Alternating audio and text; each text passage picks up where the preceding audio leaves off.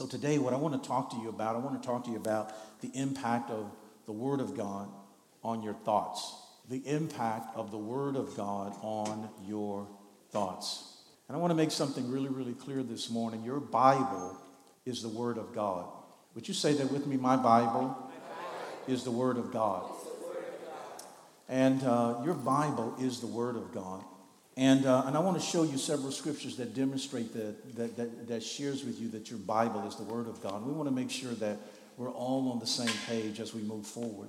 Um, in 2 Timothy chapter 3, verse 16, would you read that with me? Let's read it together.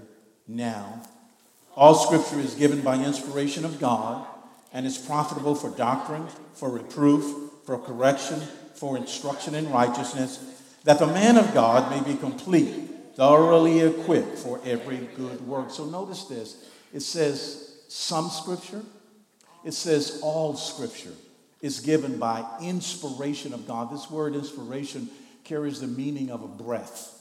And God breathed it just as He caused life to come into man, just as He blew in the upper room. So, uh, your Bible, your Bible is the Word of God.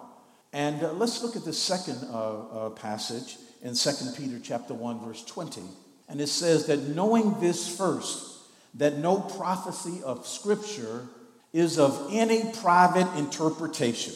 For prophecy never came by the will of man, but holy men of God spoke as they were moved by the Holy Spirit. And so this particularly, this first verse tells us that all scripture, not just some of parts of it, it comes directly from the inspiration of God. And then this second verse tells us that it takes it one step further and it tells us that the men of God who wrote the Bible, uh, they wrote it under the guidance and the inspiration of the Holy Spirit Himself. And it also says that no part of Scripture was of any private interpretation of these authors.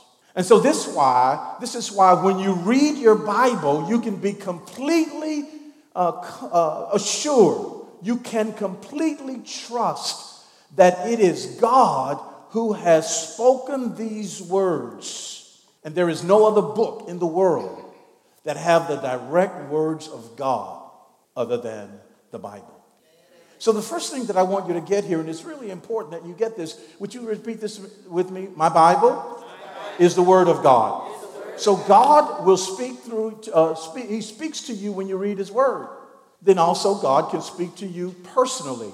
But both uh, speaking that God does to you is His Word. So your Bible is the Word of God. The second thing that I, uh, that I want you to uh, see here is that when God speaks, it is not only to communicate, but it is to create. So the, so, so the Bible is the Word of God.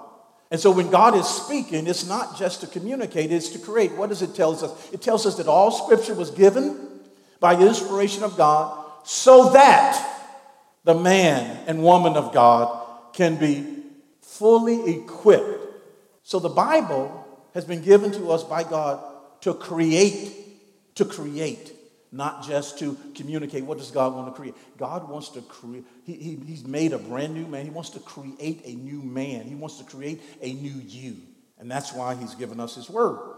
And so, uh, for many years, though, it's interesting that it was thought that uh, the belief was that you would think and then you would then begin to speak what you thought. So, the, the, the thought process was that you would only speak what you thought and that your thoughts came from Uh, your, your speaking came from your thoughts. But, but, but what's interesting is that over the last several decades, the scientific studies have shown that your words mold your thoughts more than they previously thought. And so you can have a thought and you can speak it through words, but then you can speak words and it create thoughts and it determines the way you think. Well, we know that because the Bible just said it. And so, one of the interesting thing about it is that when God speaks, I want you to turn to Genesis chapter 1 in your Bible. When God speaks, it is not only to communicate, but it is to create. So critical that we get this. When God speaks, it's not just to communicate. Come on, I need you to say that with me. When God speaks, it is not only to communicate, only to communicate but it is, to create. create. So let me show you this in Genesis chapter 1. Are you there? Shout, uh huh. Come on, read uh, verse 3. What does verse 3 said, say? Come on, let's read it. Let's read it together now. And God what? Come on, let's go to verse 6. Verse 6 says, And God what? Come on, let's go to verse 9. Verse 9 says, And God what? Okay, let's go over here to verse 11. And verse 11 says, And God what?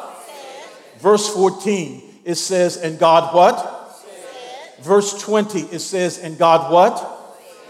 And God what? And God said. And verse 24, it says, And God what? And then let's go to verse 26. Verse 26 says what? And God what? Okay, let's go to verse 29. Verse 29, it's, it says, And God what? Now let's go to verse 31. Verse 31 says, And God what? And God what? So look at this. God saw everything that he said. So when God speaks, it's just not to communicate, but it is to create. And so when you speak the word of God, it is not only to communicate, but God has given you his word to create. So, so notice this. Uh, let me show you this. Let me show you this, and then we'll, we'll get into it because this is just the, this is just the, the pillars that I'm laying right now. We're going to really get into this this morning, and I'm so thrilled that you brought your Bibles. You know what? Uh, in Joshua chapter one, verse eight, because the Bible says when you speak, when God speaks, He not only speaks to communicate, but He speaks to create. Verse 3 tells us when you speak the word of God, number three is when you speak the word of God, it is not only to communicate, but it is to create, just as Jesus or God did. When he, when he spoke, it was not just to communicate, but it's to create. And God says that when you speak my word, it is not only just to communicate with somebody or me, but it is also to create. In Joshua chapter 1, let's read it together.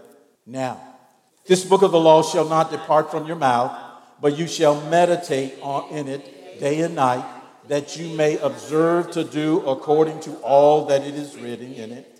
For then you will make your way prosperous, and then you will have Okay, look at this. Isn't this interesting? The Bible says that the book of the law, the book of the law, shall not depart from your mouth. You know what? They had not the fullness of the Bible, but they had a part of the Bible. Because the Bible, because at this particular time, they had the Pentateuch. And that, that represents the f- most books of Moses, or the five books of the Bible. They had their own Bible, although it was limited because there were some other things that God was doing. And you know what he said? He says, You take your limited revelation, and I want you to say it, I want you to focus on it, I want you to do it. And he says, Then you will make your way prosperous, and then you will have good success. Notice this God says that, Hey, I'm not going to do it, but you're going to do it. Isn't that interesting? And sometimes we pass that up for the power that God has given us to affect our own lives.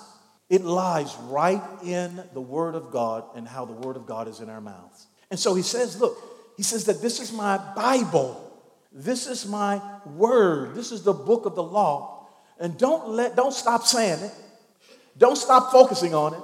And when you do what is done, then you make your way prosperous. And then you will have good success. Notice the power that God has given you. And so, what I, what I want you to do here is I want you to see this that He says that speak it, meditate on it, and when you focus on it, do it. And so, when we read uh, Genesis 1, when we read uh, in uh, 2 Timothy, when we read Joshua 1, one of the things that we see is this a consistent theme, and that is your words will produce thoughts that will cause movement to, to create or result in success. So your words will produce thoughts that will cause move, movement that will create success. So the difference between what's between success and where you are right now are your words, your thoughts, and what you do. Let's go to Job, Job chapter 22. Job chapter 22, verse 28. It's so important because, see, sometimes we over spiritualize things and God's made it real simple. There's sometimes we just feel like we just got to be so spiritual and, but you know what? God answers the prayers of a little child. Because he says what? It's based on their what? Faith. It's based on their faith. And so notice this. He says that, look at this. You will also decree a thing and it will be established for you. so light will shine on your ways. You will what? You will what? Come on, say it. What you're going to do? What? You're going to declare, decree a thing, and it will establish for you, so your light will shine on your ways. Now, it, it, it, it's, it's, it's, it's interesting, and I want you to get this that nothing moves in the kingdom of God until something is said. See, something has to be said, and when something is said, the world moves.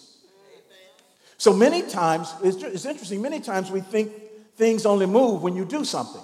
But God created the world to move based on what you say. God created the world to move based on words. And notice this that Adam in the garden spoke. And what he spoke was. And I humbly submit to you, Adam wasn't bigger than the hippopotamus. Adam was the, wasn't the biggest thing there. But what he said, it had authority to become what he said. And so we recognize then, as we look even in Genesis 1, the Bible tells us in the beginning that God said, and then God saw what he said. He decreed it, and it was established. And, and, and, what about Ezekiel? Ezekiel was in the midst of this valley of dry bones. And Ezekiel, he says, Oh Lord, only you know. And God gave him his word. And Ezekiel began to speak. And when he spoke, he created something that was not. So, so, so what, we've, what we've got to recognize here is that our words produces thoughts that causes uh, uh, movement that create results. And, and we look at this, and the Bible tells us very clearly some of the things that God wants us to do. Jesus says in, in Mark uh, 11 23, he says, Speak to the mountain. And you know what? When I grew up, we used to sing, I'm climbing up on the rough side of the mountain. I'm doing my best to make it in. Anybody remember that song? Let the Baptist say amen. God never told you to climb up the rough side of the mountain. He said, Speak to the mountain. So he said, Speak to the mountain, not climb up the rough side of it. But notice how he tells us about our words and what we are to speak. He says, Let the poor say, I am rich. Let the weak say, I am strong. He says, Say it. He says, Say it. And so the things in your world has to move when you say something. And if you want to move it, don't complain about it. Don't think about it. Say something about it. Come on, would you say? Say something. okay, so the Bible tells us uh, that there, there's power in our words, and the impact of the Word of God on our thoughts create results. But remember when you were growing up, you used to sing a song Sticks and stones may break my bones, but. And that's not true. Now, sticks and stones can break your bones, but words will also hurt you. What happens is that, according to the Bible, those words get in and they become a part of your life. And because they become a part of your life, then now they can affect you. But, but, but there are times when you've got to speak to yourself. The Bible says, Let the redeemed of the Lord say so. And, and, and if the enemy can cause you to stay quiet, then he can keep you from the, creating the results or having the results that God desires you to have. And it comes in many different ways. And so you're going to have to say something. You're going to have to say something. Look, there was this woman with the issue of blood, and, and, and this woman, the Bible says that she was she had been dealing with a, a health condition for 12 years. That she went to a lot of different doctors, and she got she didn't get better. She got worse. And when she spent all that she had, she had no other choice. But she heard about Jesus coming to town. And when she heard about Jesus, she's standing in the she's in the crowd with others. But this woman has a lot of problems. Number one, she has a spiritual problem. One is because of her condition, she could not go to worship. Number two, she had a relational problem, and, and she had a relational problem because she was isolated, uh, because she was considered unclean and could not be with her family. We know that she had a health condition or health problem because the Bible says it was an issue of blood. And, and we know she had a financial problem. And we know she had a financial problem because she had spent everything that she had. So this woman's got a spiritual problem, a relational problem, a, phys- a health problem, and a financial problem. But notice what happened and how her life changed almost instantaneous. She said, If I could just touch the hem of his garment, I will be made well. And she said that, and she thought, I got to get to him. And, and, and as she went to him and she touched him, that Jesus recognized that, that, that virtue had went out of him. And you notice what he says? She says, I'll get well. But he says, daughter, your faith has made you whole. There's a big difference between well and whole. See, because you can be well in your body. But when you, when you got some money, when, you, when your relationship is restored, when your spiritual condition is strong, when your body is healed, the wholeness means nothing missing, everything in place. So God restored her by, by, by, by the thing she said that caused movement to take place to create results. And so, by nature, generally, we're negative people. Humans are generally negative people. We can see what's wrong, our brains can see what's wrong rather than what's right. And we would highlight what someone, and someone can come out, man, and they can look so amazing, uh, you know, and, and when they come out, you go, wow, look at your hair. But they're, but they're sharp, they're clean, they're, I mean, or you could, you find the smallest thing, and it's natural for us to do it. So, what does God, God have to do? He has to condition us to begin to say the thing that we desire to create. So, let's look at that. Now, Luke chapter 2, verse 1 through 6. As you're going there, would you say, say something? Come on, Luke chapter 2, verse 1 through 6. Let's read it together now. And it came to pass in those days that a decree went out from Caesar Augustus that all the world should be registered. So all went to be registered, every one to his own city. Joseph also went up from Galilee, out of the city of Nazareth into Judea, to the city of David, which is called Bethlehem, because he was of the house and lineage of David, to be registered with Mary, his betrothed wife, who was with child. So it was that while they were there, the days completed for her to be delivered. So notice this that Caesar makes a decree. He says something. And he says that everyone must be taxed. And when he makes this decree, everything in his world has to move. Uh, everyone has to go to their hometown to be taxed. And it did not matter if you're married, it did not matter if you were single, it did not matter uh, if you, what your position was. Once the decree went out, everybody had to move. And this decree, it got people moving. And not only did it get people moving, but it got their money moving. And it happened out of his mouth. And out of his mouth, everybody had to move, and their money began to move with them. Now, I want you to see this because they went there to pay their taxes. The decree had gone out. But notice what the Bible says. Bible says Mary was with child. And it gives an indication that she was in the ninth month. Now, I don't know about you, but if you've ever been around a woman who's in the ninth month and is about to deliver, the last thing she wants to do is to get on a donkey and ride. Uh, brothers, if you know what I'm saying, say, uh huh. Oh, y'all don't know. Y'all don't know. Women, if you know what I'm saying, would you say, uh huh? See, they know.